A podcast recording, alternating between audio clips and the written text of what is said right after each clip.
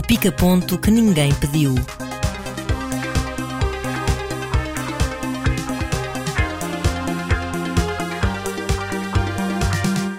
Neste Pica-Ponto vamos fazer um balanço flash dos Oscars, antever o Festival de Animação de Lisboa e analisar o final de Last of Us e um documentário sobre as corajosas Três Marias. Começamos com a cerimónia de Hollywood. A cerimónia de Hollywood que nós acompanhamos até às 5 da manhã, numa belíssima epopeia.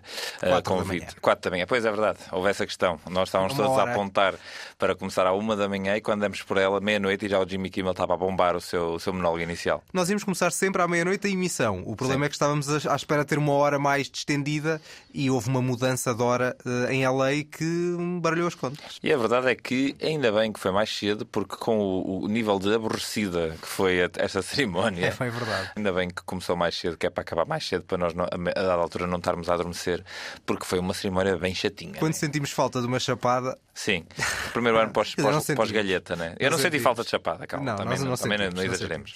Mas sim, este primeiro ano pós-galheta foi, foi jogado pelo seguro.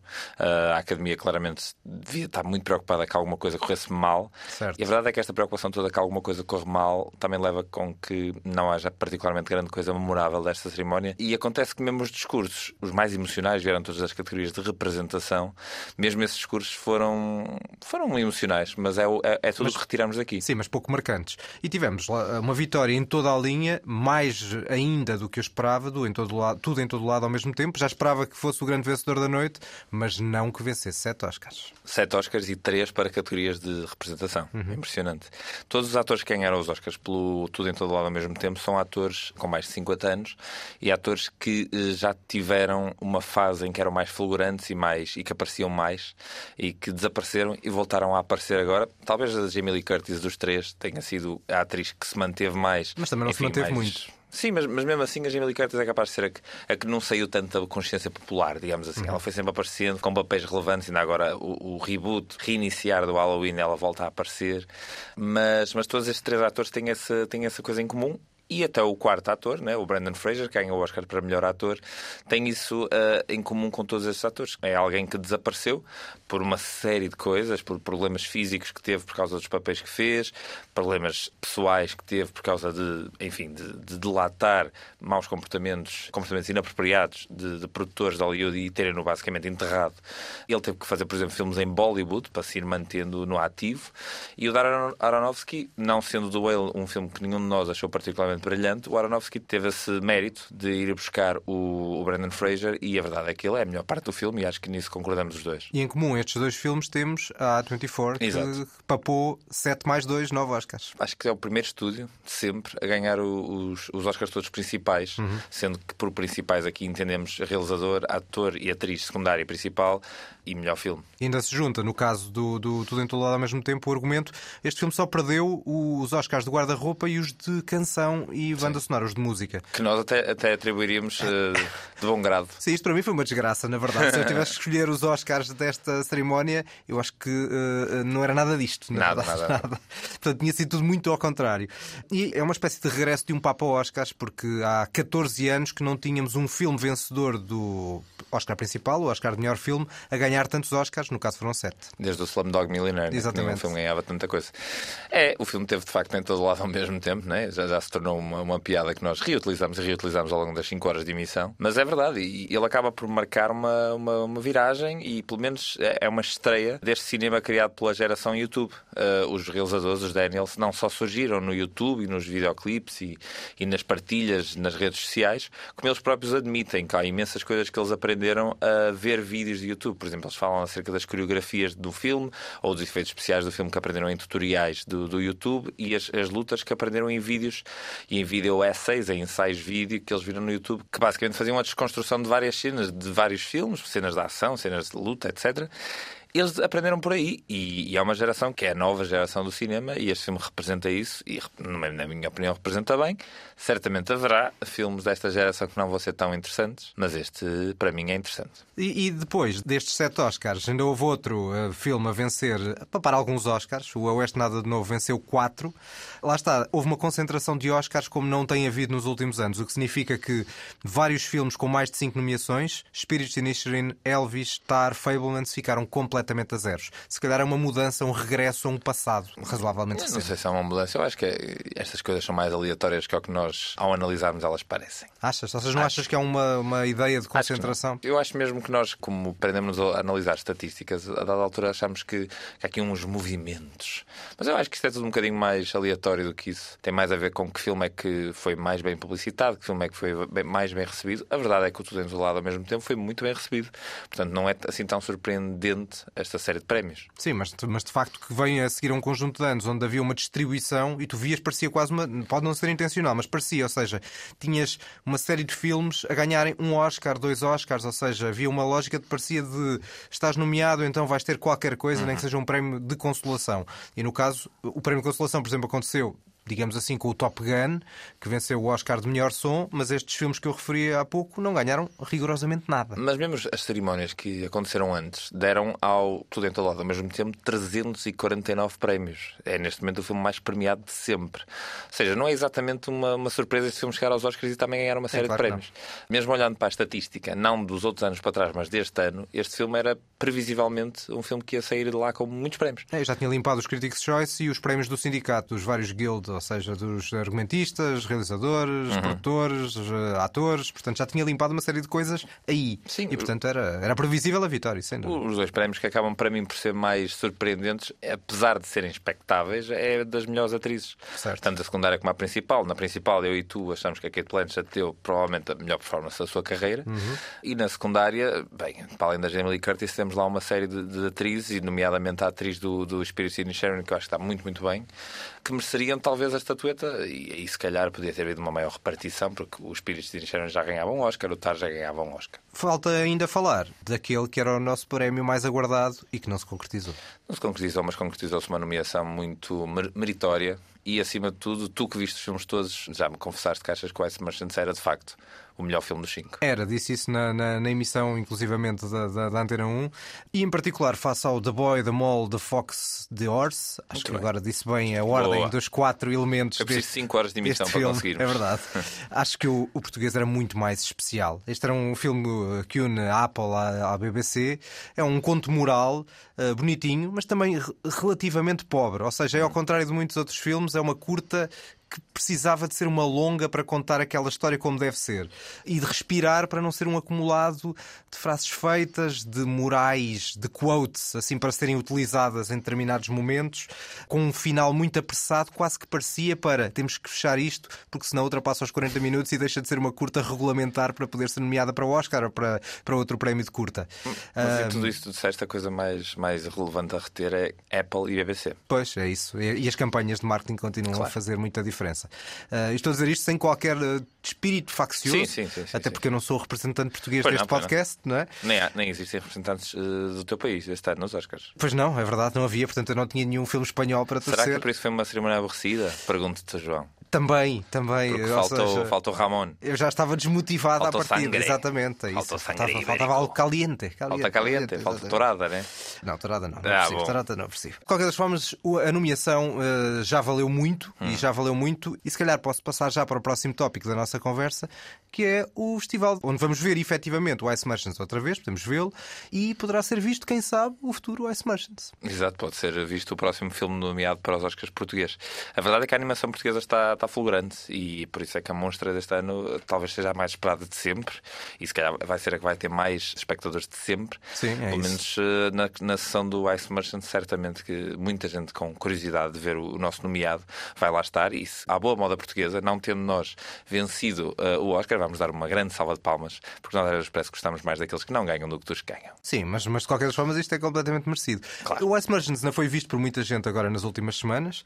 Uh, teve uma estreia simbólica e importante porque foi uma curta a ter uma estreia isolada, por normas curtas, quando tinham um espaço, que já era muito raro, estavam sempre enquadradas num programa acrescentada de longa, o que já não era mau, tendo em conta que isso, mesmo assim, já era bastante raro.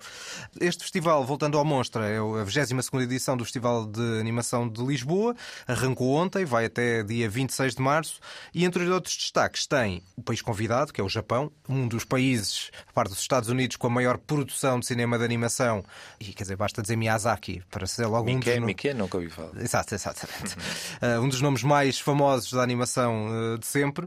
E temos também aqui um dos próprios reflexos do crescimento inédito da animação em Portugal, porque vão estrear uh, na competição internacional duas longas metragens portuguesas, mais uma em coprodução. São elas o Naiola de José Miguel Ribeiro, Os Demónios do Meu Avô de Nuno Beato e Interdito a Cães Italianos de Alain Hugueto, que esperamos depois, já está previsto que surjam depois do festival no circuito comercial é, depois de já ter estreado no final de 2022 o Natal do Bruno Aleixo, um momento inédito, uhum. mas que nós esperamos que não seja inédito daqui em diante, ou seja, sim, que, sim, se repita, sim, eh, que se repita nos próximos anos. Que seja um começo e não um fim em si, não é? Sim, um, exatamente. Sim, é, a verdade é essa. Nós estamos muito curiosos para ver os filmes de animação, estas longas metragens de animação portuguesa, porque se as curtas dizem alguma coisa é que nós temos uma belíssima capacidade de fazer filmes de animação. E temos bons realizadores e bons criadores, e a animação que é cá produzida, enfim, antes do Ice Merchants já tinham existido alguns filmes que tinham sido nomeados, não nomeados para Oscar, mas tinham ficado na shortlist. Uh, e, e basta ir ver, eh, procurar esses filmes e vê-los, ou ver o filme anterior do próprio João Gonzalez, que é um filme ótimo. Temos muito bom output da produção de, de filmes de animação. Seguindo, vamos agora até ao videojogo barra série. É, João, tu ainda não viste isto? Eu não vi, mas quero ver, mas Pronto, quero ver. Acho que fazes bem em ver, eu acho que vais gostar. Eu vou deixar aqui a minha crítica, acabou neste domingo, ao mesmo tempo que os Oscars. Apesar de tudo, nós há bocado não dissemos isso, mas estes Oscars deste ano tiveram 12% mais de público, ou seja, houve um aumento certo. de público em relação ao ano passado, portanto, ter uma série de categorias que não estavam o ano passado, este ano ter tido essas categorias, pelo visto não estragou em nada as audiências, não. até aumentou. Ao mesmo tempo, estreava ao final o último episódio do Last of Us, que teve nove episódios, o último episódio foi o mais curto, contrariando muitas tendências de, de, séries recentes em que o último episódio é um episódio estendido, de uma hora e tal. É quase um filme dentro da própria série. Exatamente. Esta série, na verdade, o único episódio que é mais longo é o primeiro. E a partir daí a duração foi, foi sempre alterando, entre 40 e tal minutos a 50. Mas foi uma série que se pautou, eu acho, por uma certa economia de narrativa, que é uma coisa que tu gostas. Uhum. Porém, eu julgo que foi a economia a mais aqui e ali, e não é por causa do meu contacto com o material original, com o jogo, que obviamente é muito mais longo que a série mas porque eu acho que a dada altura a relação central da série entre os dois protagonistas, o Pedro Pascal e a Bella Ramsey, foi pouco explorada para a catarse emocional que é suposto nós sentirmos no último episódio e, na, e no último momento da série, em que de repente uma estrutura narrativa bastante linear se torna profundamente ambígua numa série de cenas. No jogo e na narrativa e na história, eu acho que isso funciona muito bem. Na série, eu acho que era preciso um bocadinho mais de peso naquela relação central para se ter sentido isto. Dito isto, esta série tem excelente excelentes episódios, excelentes cenas, está a ser super bem recebida. Todos os episódios foi aumentando a quantidade de espectadores, acabou sendo a segunda série mais vista dos últimos anos a seguir ao Game of Thrones. Acabou é uma forma de dizer. Ah, sim, acabou, ou seja, no fim deste último episódio tornou-se. E a verdade é que vem aí a segunda temporada e virá certamente uma terceira adaptando as próximas, a, a segunda parte do jogo, a segunda parte da história, que eu também joguei, que eu também conheço e sei perfeitamente que o que vem aí é muito mais complexo, muito mais divisivo. E eu estou muito curioso para ver o que é que, vai, que eles vão fazer com esta série. Eu confio no Craig Mazin, ele trouxe-nos o Chernobyl e escreveu para mim muito bem esta primeira temporada. É uma série que se passa entre pessoas que não têm uma grande profundidade intelectual. São dois brutos, as personagens principais, são duas pessoas limitadas, simples, e é isso que torna a série tão identificável, tão real, porque são duas pessoas que não se sabem exprimir particularmente bem. Não há grandes deduções acerca da vida e do universo. Isso não existe. Isso não existe nestas personagens e não existe nesta história. O que existe é porque é que se sobrevive, porque é que se continua. E às vezes as razões pelas quais nós continuamos não são necessariamente altruístas. E é um bocadinho isso que acontece no final da temporada. Fechamos agora com um documentário português sobre as Três Marias, realizado por uh, três Luísas. Realizado por duas Luísas, mais a, a poetisa Ana Luísa Amaral, que conduziu as, as conversas com as Três Marias.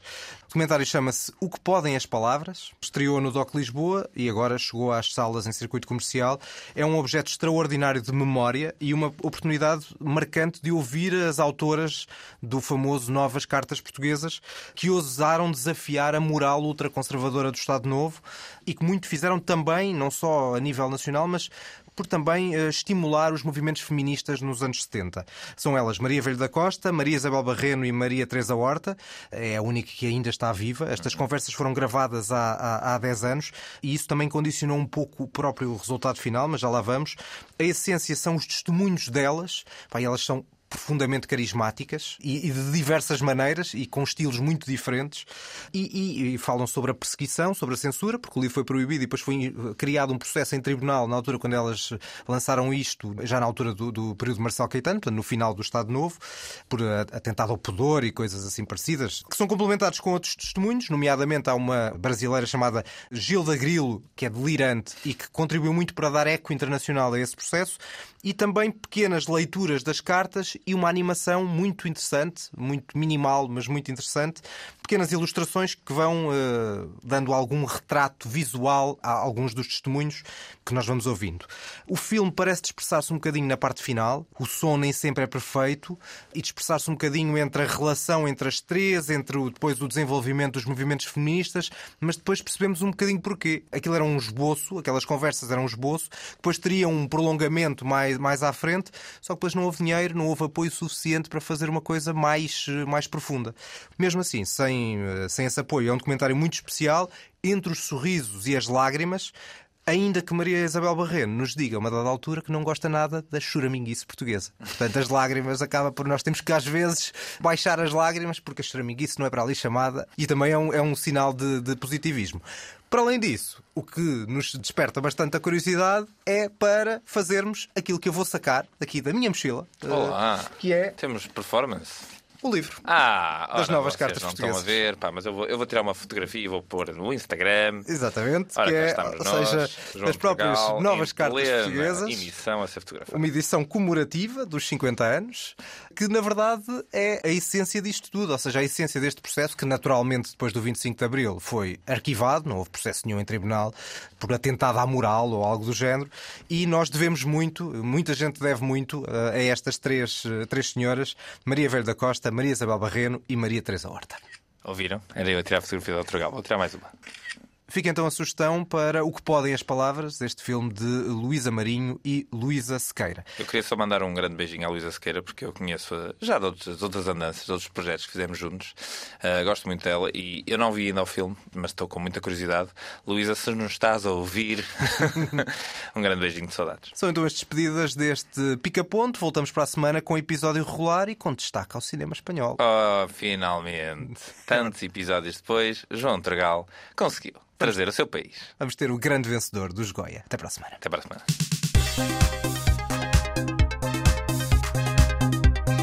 O pica-ponto que ninguém pediu.